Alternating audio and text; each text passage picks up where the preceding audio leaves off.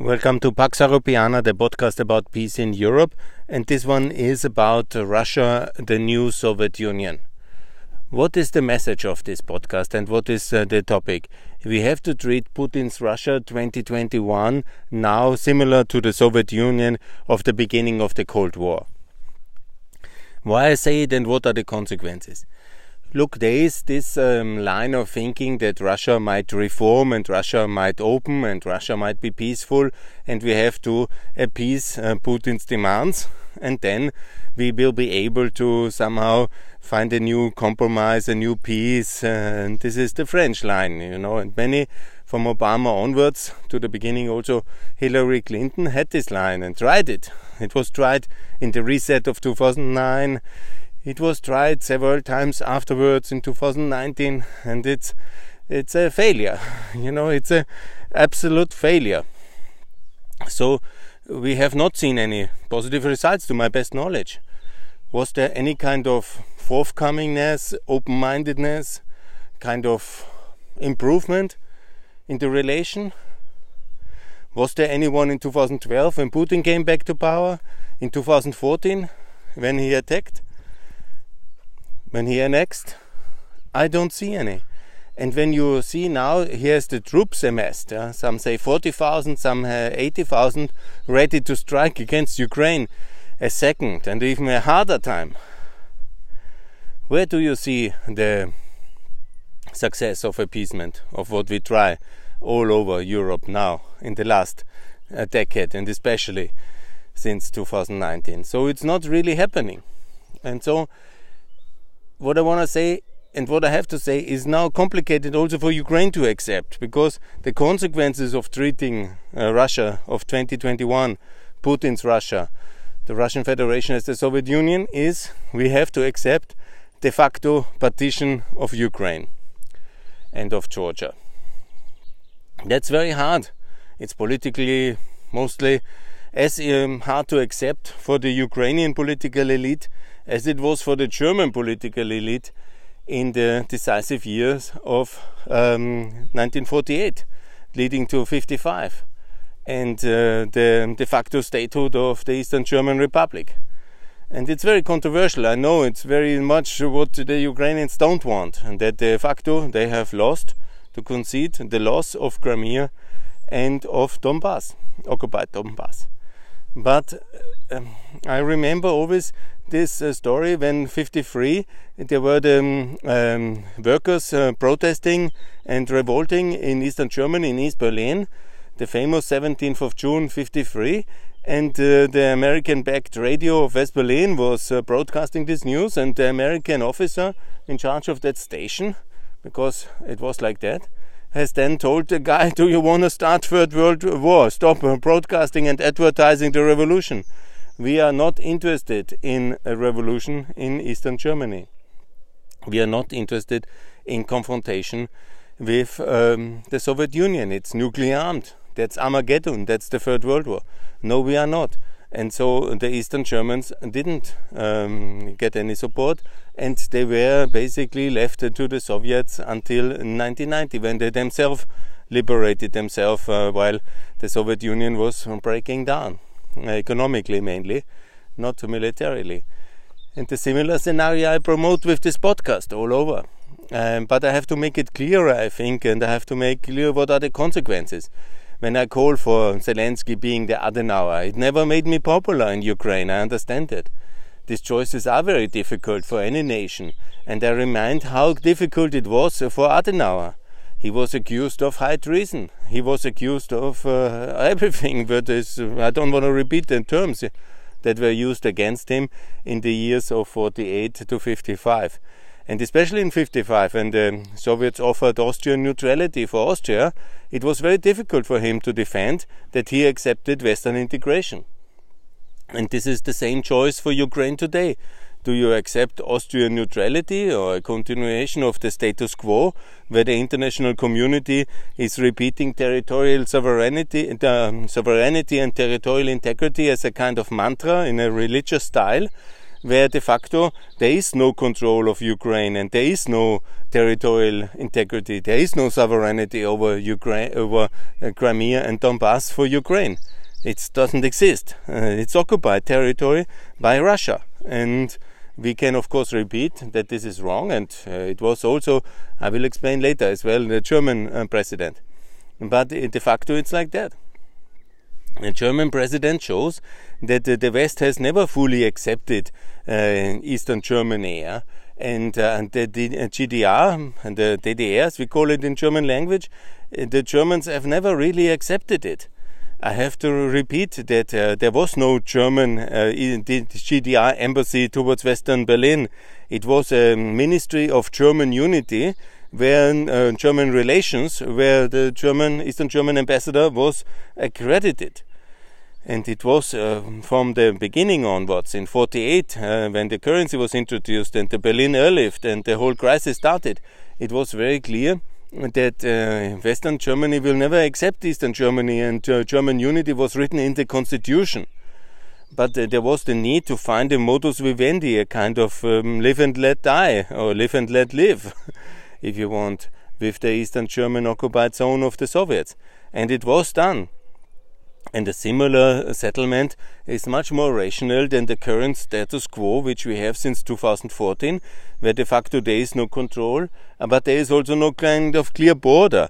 And the war has been going on ever since.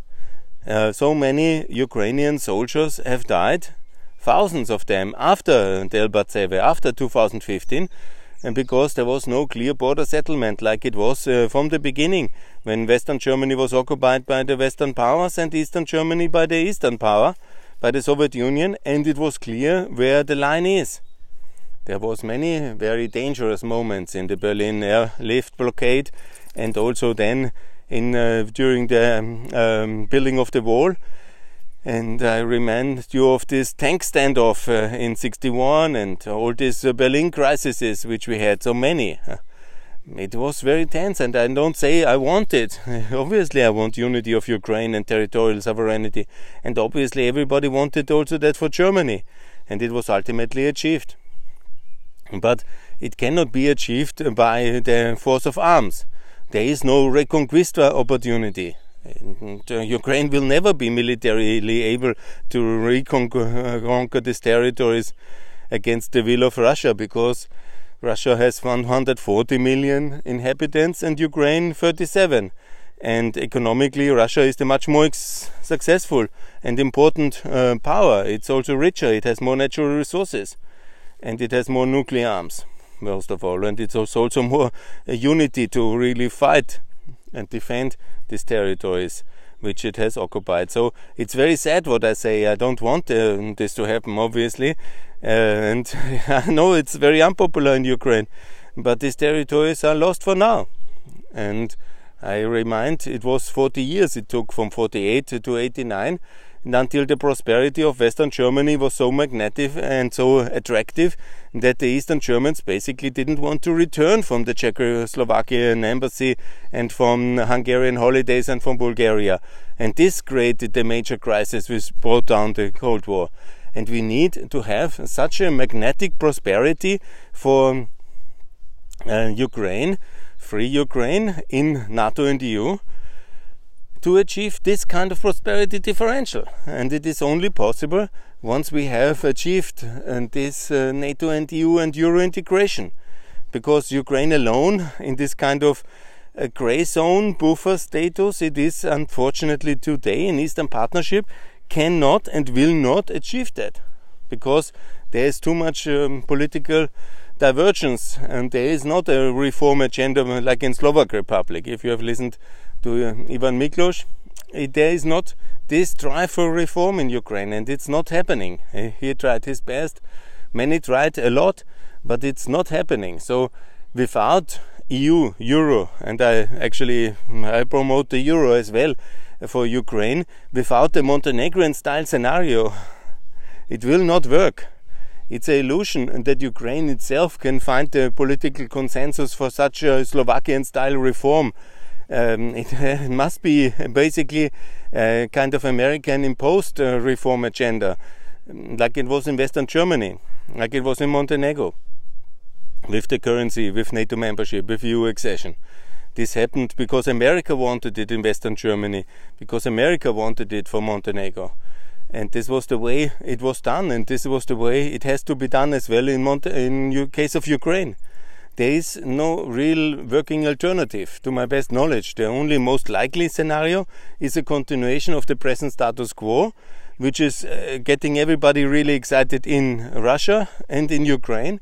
And it's a recipe for war. And this kind of escalations are a consequence of unresolved uh, situation. And this is not in the interest of the great powers. This is not in the interest of peace and not in the interest of the Ukrainians. And ultimately also not in the interest of the people who live in Donbass and in Crimea because constant uh, war scenarios and constant escalation is uh, really very bad. I'm for economic competition between uh, the two uh, sides of the Ukrainian debate. And it's of course true that uh, without Russian power there would be no occupied uh, you know, Donbass, yeah. But it's a reality. We cannot change it. So we are in a systemic competition between two economic systems and two strategic systems, and it's going right through Ukraine. And this, uh, whatever, 15% of Ukraine, the occupied Donbass and Crimea, are part of their camp, and 85% and about 37 million of the Ukrainians, contrary to 4 million on the other side, are on our side. And we have to make sure that they are fine. And this can only happen when there is border clarity, because border clarity will be decisive issue when it comes to NATO and to EU accession. Euro adoption obviously could be done as well without border clarity. That's why I promote it so much. And that would be also making a clear border by currency systems. But seemingly, I cannot convince even the closest and best decision makers of the uh, utility of that system, which is very regrettable. But um, it will be necessary then to have division also militarily secured in terms of a real border, a Cold War border. I'm not talking about a wall, it should be always open on the Ukrainian side for everybody from Crimea and Donbass to come obviously. But a border which is basically a de escalated uh, Cold War confrontation where there is nobody killed anymore, where there is clarity where this border is, where there is customs, and where there is uh, also um, this um, German German border once again. We need a new Cold War, but in that way, a co- iron curtain in, in just um, 1,500 kilometers further east. Yeah? And the wall they can build because we shouldn't build, walls, but we have actually built walls towards Turkey, I remind you, and also inside Europe. So it would also be quite logical, and I think there is a lot of border installations already built uh, today. And, but uh, such kind of uh, conclusive iron curtain situation and also clarity where this border goes and who is responsible to protect it, that would be absolutely true.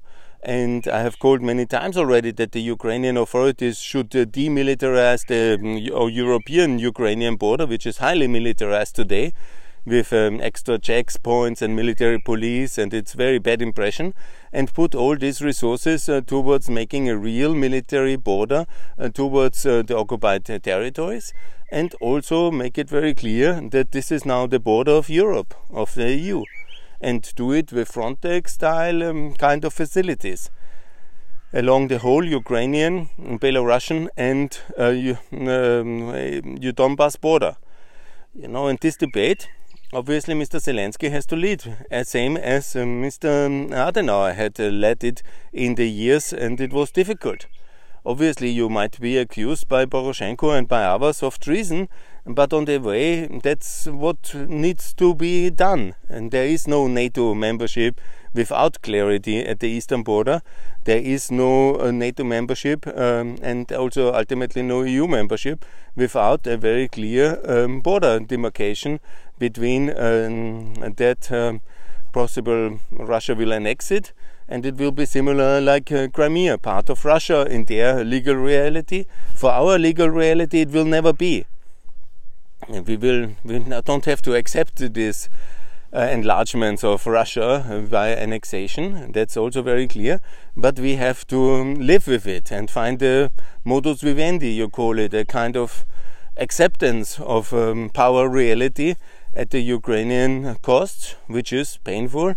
But it's much better for us and the Ukrainians if they really can join. And that's actually, I made many podcasts already about it, but I want to be clearer that uh, Russia can annex Crimea, has already done. We don't have to accept it, but we can do nothing about it. The border must be clear, the isthmus must be um, with Frontex and agreement and clarity, and the same must happen as well along the Donbass, what is now the zone, the line of non-engagement. This must be a similar borderization. And so borderization, uh, contrary to what many in the international communities believe, is the solution for all these conflicts. Yeah? Borderize well in Abkhazia and in uh, South Ossetia and in the two conflict uh, zones in Ukraine. Make clear that's Russians uh, to care, that's Russia's um, defense obligation, that's Russia's welfare obligation. If uh, for Transnistria that will be the same case, I think not. It should be differently ha handled possible, I think, because it's uh, much more remote and uh, less Russian interests. And yeah, that's uh, possible as well necessary if there is uh, also a confrontation. Who really, honestly, cares for Transnistria and for these regions? They have chosen against us. Why should we care?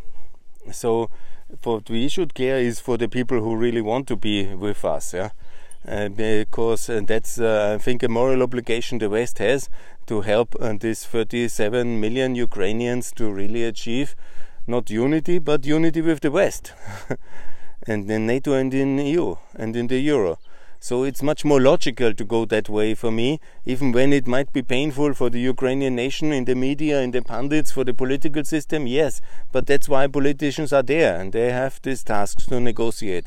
And read the negotiations about um, uh, of Adenauer when he had these choices either to lead Western Germany in NATO.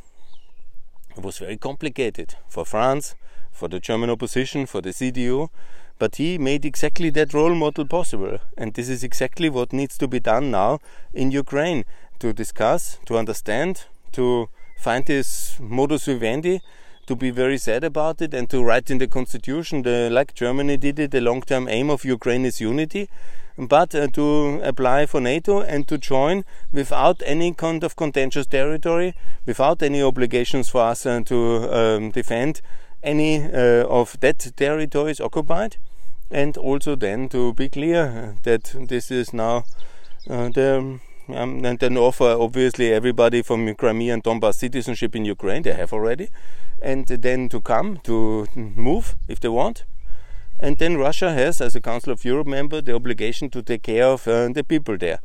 And uh, that is basically the way to settle that conflict and to avoid another war in Europe. Because do we really want to have a total escalation now of this war just for Russia to gain a bit more territory and to have a full scale military confrontation in Europe? No. So a settlement along these lines, along the German German lines, is the best way for Ukraine and for Georgia and uh, as a prize and as a reward, uh, obviously for these countries to be invited to NATO, as it was in for the GDR and the Federal Republic of Germany, Western Germany, if you want. They were invited in NATO in 55, and that's the role model as well for free Ukraine and for free Georgia. And this can be also done in a nice package uh, together with the euro uh, direction, the potential EU candidate status, and the euro for um, both countries, and best also for Moldova. And this is basically, I think, this would be the wisest way to get ahead. And this is what I think is needs to be done now, in order to avoid war, but also in order to be fair to the Ukrainians. And that's the best way. And obviously, we will then continue human rights activities, support activities for the Crimeans and for the people in Donbass. And one day there will be the moment of unity again.